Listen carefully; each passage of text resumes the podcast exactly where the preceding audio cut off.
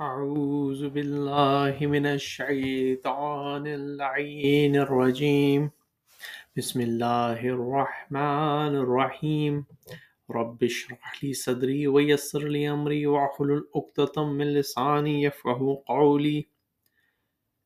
الحمد لله رب العالمين. إياك نعبد وإياك نستعين. اللهم صل وسلم وزد وبارك على النبي الأمي العربي الحاشمي القرشي المكي المدني صاحب الوقار والسكينة المدفون بالمدينة العبد المؤيد ورسول المسدد المصطفى الأحمد أبو القاسم محمد. صلى الله عليه وسلم.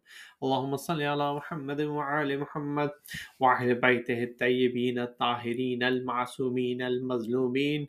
أما بعد، فقد قال الله سبحانه وتعالى في كتاب محكم مبين. بسم الله الرحمن الرحيم. ألف لام را. تلك آيات كتاب مبين. صلوات. اللهم صل على محمد وعلى محمد. عزیزان محترم، اللہ تعالیٰ قرآن مجید میں سورہ یوسف میں ارشاد فرماتا ہے، الف لام را، یہ کتاب مبین کی آیتیں ہیں۔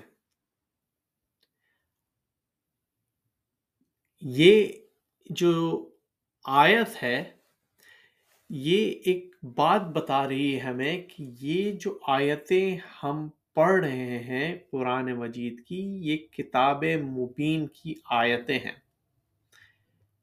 اب ہمیں سوچنا چاہیے کہ کتاب مبین کیا ہے اور کیا اس کے بارے میں اور جگہ پہ بتایا گیا ہے۔ اور میں اس تسلسل کو لے کے جاؤں گا ایک حدیث تک جو کہ آٹھویں امام سے مروی ہے۔ تاکہ مقام اہل بیت علیہ السلام کو سمجھا جا سکے۔ کیونکہ جب تک ہم مقام اہل بیت علیہ السلام کو نہیں سمجھیں گے، ہم ان کی معرفت حاصل نہیں کریں گے، ہمارے پاس وہ علوم اور وہ ایمان نہیں آئے گا، جس کی وجہ سے ہم حق اور باطل میں فرق کر سکیں۔ اور جب تک ہم ہمارے اندر وہ فرقان نہیں آئے گا، جو اللہ تعالیٰ سورہ انفال میں کہتا ہے کہ اگر تم تقوی اختیار کرو گے تو ہم تمہیں تمہارے گناہ بھی بخشیں گے، تمہارے لیے فضل عطا کریں گے اور تمہیں فرقان عطا کریں گے۔ اسی طرح قرآن مجید میں اللہ تعالیٰ ایک اور جگہ ارشاد فرماتا ہے، سورہ حدید میں کہ اگر تم تقوی اختیار کرو گے اور ایمان لاؤ گے تو اللہ تعالیٰ تمہیں دو نعمتیں دے گا، تمہارے لیے روشنی کرے گا اور جس میں تم چلو گے یعنی کہ تمہیں ہدایت کی طرف لے کے جائے گا اور تمہیں تیسری چیز کرے گا کہ تمہارے گناہ معاف کر دے گا۔ اب اللہ تعالیٰ یہ پرومس کر رہا ہے، اگر ہم تقوی اختیار کریں گے اور ایمان لائیں گے۔ لیکن تقوی اختیار کرنے کی شرط یہ ہے کہ آپ کے دل میں یہ فیلنگ ہو کہ آپ کو اللہ دیکھ رہا ہے اور اللہ تک پہنچنے کا راستہ سوائے ان کے جن کے لیے اللہ تعالیٰ نے خود فرمایا کہ یہ میرا سیدھا راستہ ہے، یہ سرات مستقیم ہے، یہ محمد مصطفیٰ صلی اللہ علیہ وآلہ وسلم ہے، یہ وہ اہل بیت ہیں جن کے لیے میں نے پاکیزگی کو شرط قرار دیا، برائی کو دور کیا۔ ان کے علاوہ کوئی راستہ ہو نہیں سکتا۔ تو ان تک پہنچنے کے ذریعے ہم اللہ تک پہنچیں گے۔ لیکن ان کو پہنچنے کے لیے ہمیں ان کی معرفت کی ضرورت ہے۔ تو معرفت آئے گی کیسے؟ وہ آپ کو جب ان کے بارے میں پتہ چلے گا کہ یہ کیا ہستیاں ہیں اور ان کا علم کہاں سے آ رہا ہے۔ تو آپ کو خود بخود وہ معرفت آنے لگے گی۔ سلوات پڑھ دیجیے محمد وآل محمد پہ۔ صلی اللہ محمد وآل محمد۔ تو اللہ تعالیٰ ارشاد فرماتا ہے سورہ ال، سورہ یوسف میں الف لام را تلقا آیات کتاب مبین۔ یعنی الف لام را جو حروف مقطعات میں سے ہے کہ یہ آیتیں کتاب مبین کی ہیں۔ پھر اللہ تعالیٰ ارشاد فرماتا ہے ایک سملر آیت میں جو کہ اسی طرح کی آیت ہے، سورہ ہجر کی پہلی آیت۔ اس میں اللہ تعالیٰ فرماتا ہے، الف لام را، یہ کتاب اور قرآن مبین کی آیتیں ہیں۔ اب یہاں پہلی بار کہا کتاب مبین کی آیت، یہاں پہ کہا کتاب اور قرآن مبین کی آیت۔ اور پھر ارشاد فرماتا ہے ایک سملر آیت میں یعنی مطلب سملر ہے سورہ الدخان میں پہلی آیت ہے حامیم، دوسری آیت ہے ول کتاب المبین یعنی کہ اللہ تعالیٰ قسم کھا رہا ہے کتاب مبین کی۔ کتاب مبین کی اللہ تعالیٰ قسم کھا رہا ہے سورہ الدخان میں۔ اور دوسری، تیسری، چوتھی جگہ یعنی کہ پہلے ہم نے بات کی سورہ یوسف کی پہلی آیت، پھر سورہ حجر کی پہلی آیت، پھر سورہ دخان کی پہلی اور دوسری آیت، پھر سورہ یاسین، بسم اللہ الرحمن الرحیم، یاسین والقرآن الحکیم۔ یہاں پہ بھی اللہ تعالیٰ قسم کھا رہا ہے قرآن حکیم کی یعنی اللہ تعالیٰ بتا رہا ہے کہ قرآن وہ کتاب ہے جس کی قسم کھائی جا رہی ہے۔ اور یہ جو آیتیں ہم پڑھ رہے ہیں، یہ کتاب مبین کی آیتیں ہیں۔ اب دیکھنا یہ ہے کہ یہ کتاب مبین کیا ہے۔ تو اللہ تعالیٰ سورہ البروج میں ارشاد فرماتا ہے کہ آیت نمبر اکیس اور بائیس میں بسم اللہ الرحمن الرحیم، بل ہوا قرآن مجید فی لوح محفوظ۔ بے شک یہ قرآن مجید ہے جو لوح محفوظ میں لکھا ہوا ہے اور اس میں ریکارڈڈ ہے، اس میں پرزرو کیا ہوا ہے، اس میں رکھا ہوا ہے۔ یعنی کہ جو آیتیں ہم پڑھ رہے ہیں، سورہ یوسف اور سورہ ہجر سے یہ پتہ چلا، یہ قرآن اور کتاب کی آیتیں ہیں۔ اور پھر سورہ بروج میں کہا کہ یہ قرآن مجید ہے جو لوہے محفوظ پہ رکھا ہوا ہے۔ وہاں پہ محفوظ ہے، وہاں پہ لکھا ہوا ہے۔ اور پھر اس کے بعد اسی قرآن مجید کا مرتبہ بلند کرتا ہے اللہ تعالیٰ اور اس کی قسم کھاتا ہے۔ یہاں تک تو ہم آ گئے۔ اب اللہ تعالیٰ نے رسول اللہ کو حکم دیا۔ جب قرآن مجید نازل ہو رہا تھا تو کہیں پہ یہ آیت نہیں آئی کہ جب نماز کا حکم آیا کہ آج ہم نے نعمتیں تمام کر دی جب روزے کا حکم آیا کہ آج ہم نے نعمتیں تمام کر دی روزے کے لیے جب حکم آیا تو کہا کہ ہم نے تمہارے اوپر روزے فرض کیے جیسے پہلے امتوں پہ فرض تھے تاکہ تم تقوی اختیار کرو، نماز اور زکوٰۃ کا اس لیے کہا تاکہ تم نے تقوی میں دیکھیں کہ کون بہتر ہے۔ لیکن یہ نہیں کہا کہ نعمتیں تمام کر دی نعمتیں تمام کی جب غدیر خم میں سورہ المائدہ کی سکسٹی سیونتھ آیت پہ رسول اللہ نے حکم دیا کہ یا یوحناس جو بھی میری، مجھے اپنا مولا سمجھتا ہے، جو مجھے اپنا آقا سمجھتا ہے، وہ اس علی کو اپنا مولا سمجھے۔ کیا میں تمہارے اوپر تم سے بلند نہیں ہوں؟ کیا میں تمہارے اوپر زیادہ حق نہیں رکھتا تمہارے اپنے نفسوں سے؟ تو اگر تم یہ کہتے ہو کہ ہاں چونکہ سب نے جواب میں کہا کہ ہاں کوئی وہاں پہ چپ نہیں بیٹھا تھا۔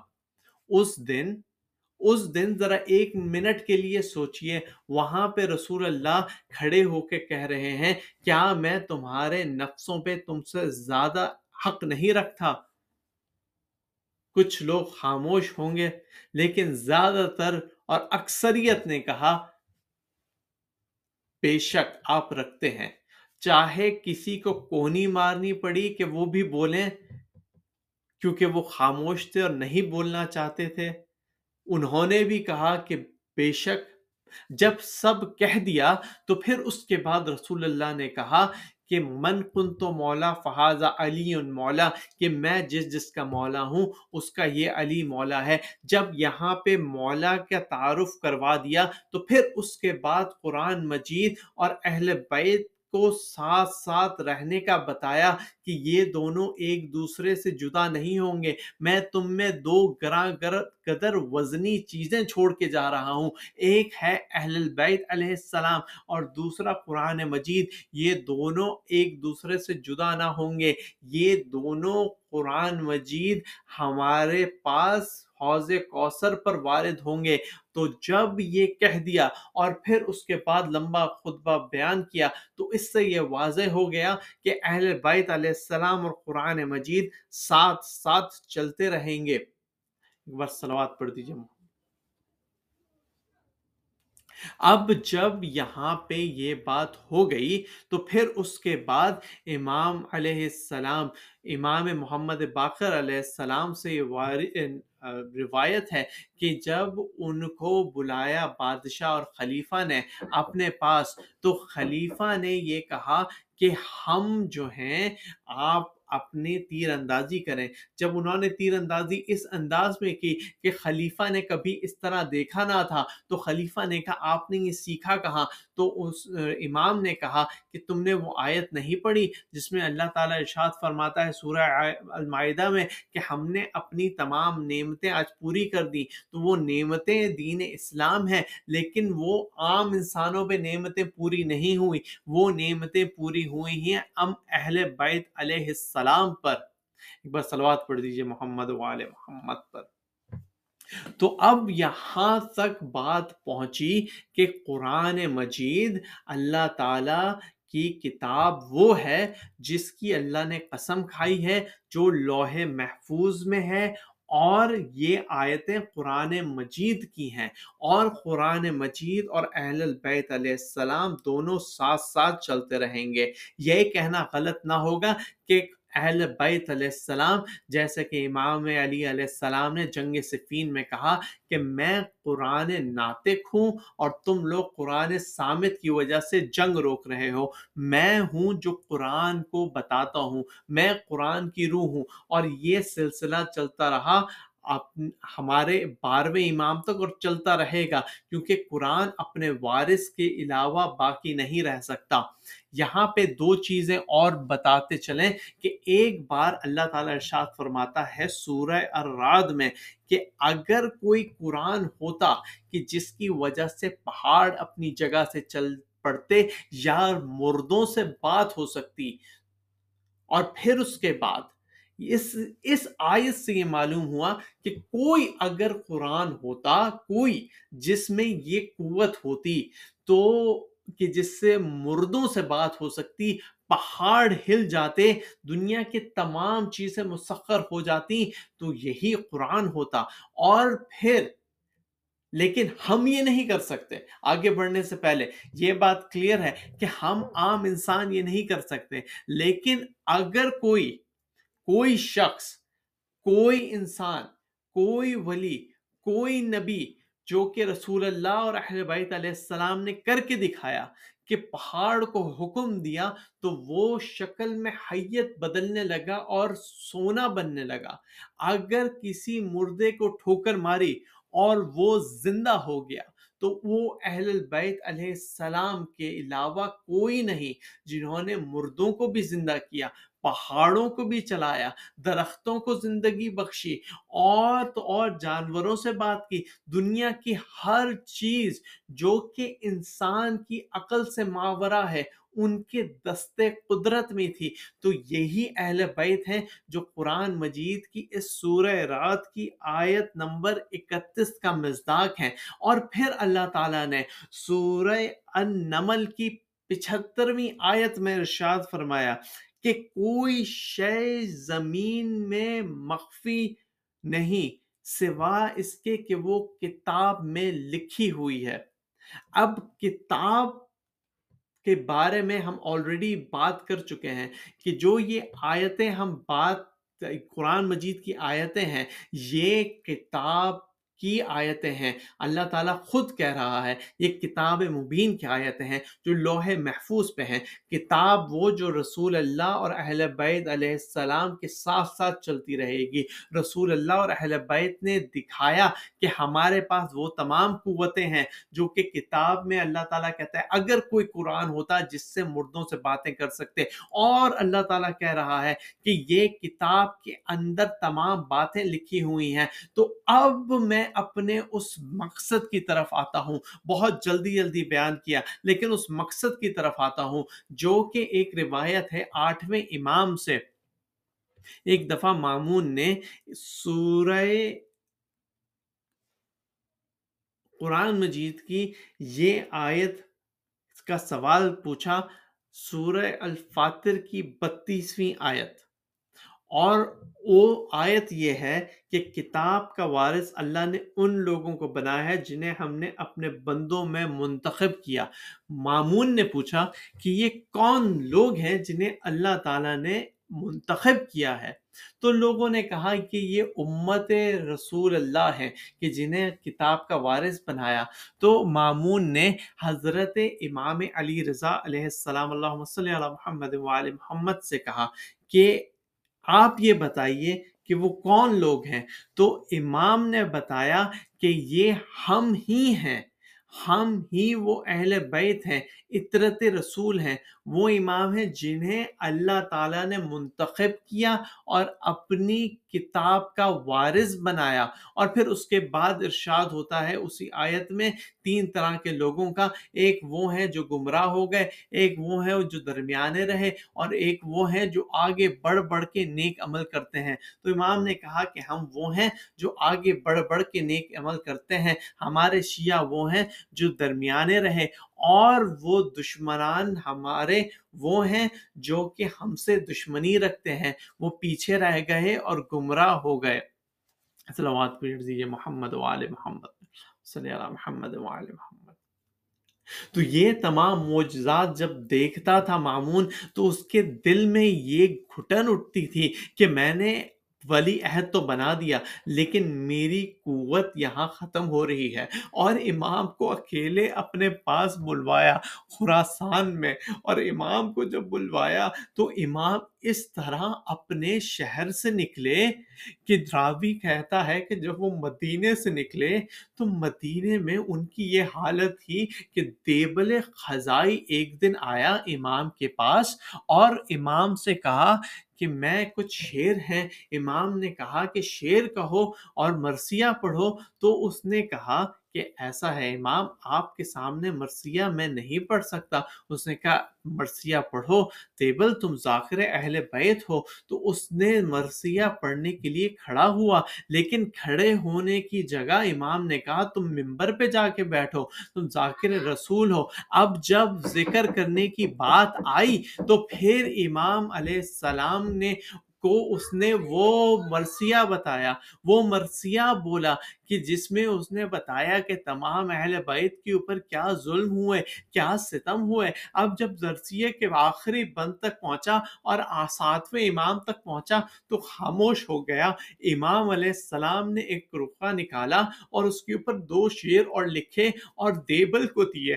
دیبل سے کہا کہ یہ شیر پڑھو۔ اس نے شیر کو دیکھا تو اس میں لکھا تھا کہ اے فاطمہ زہرا آپ کا ایک لال توز میں وہ مدفون ہوگا۔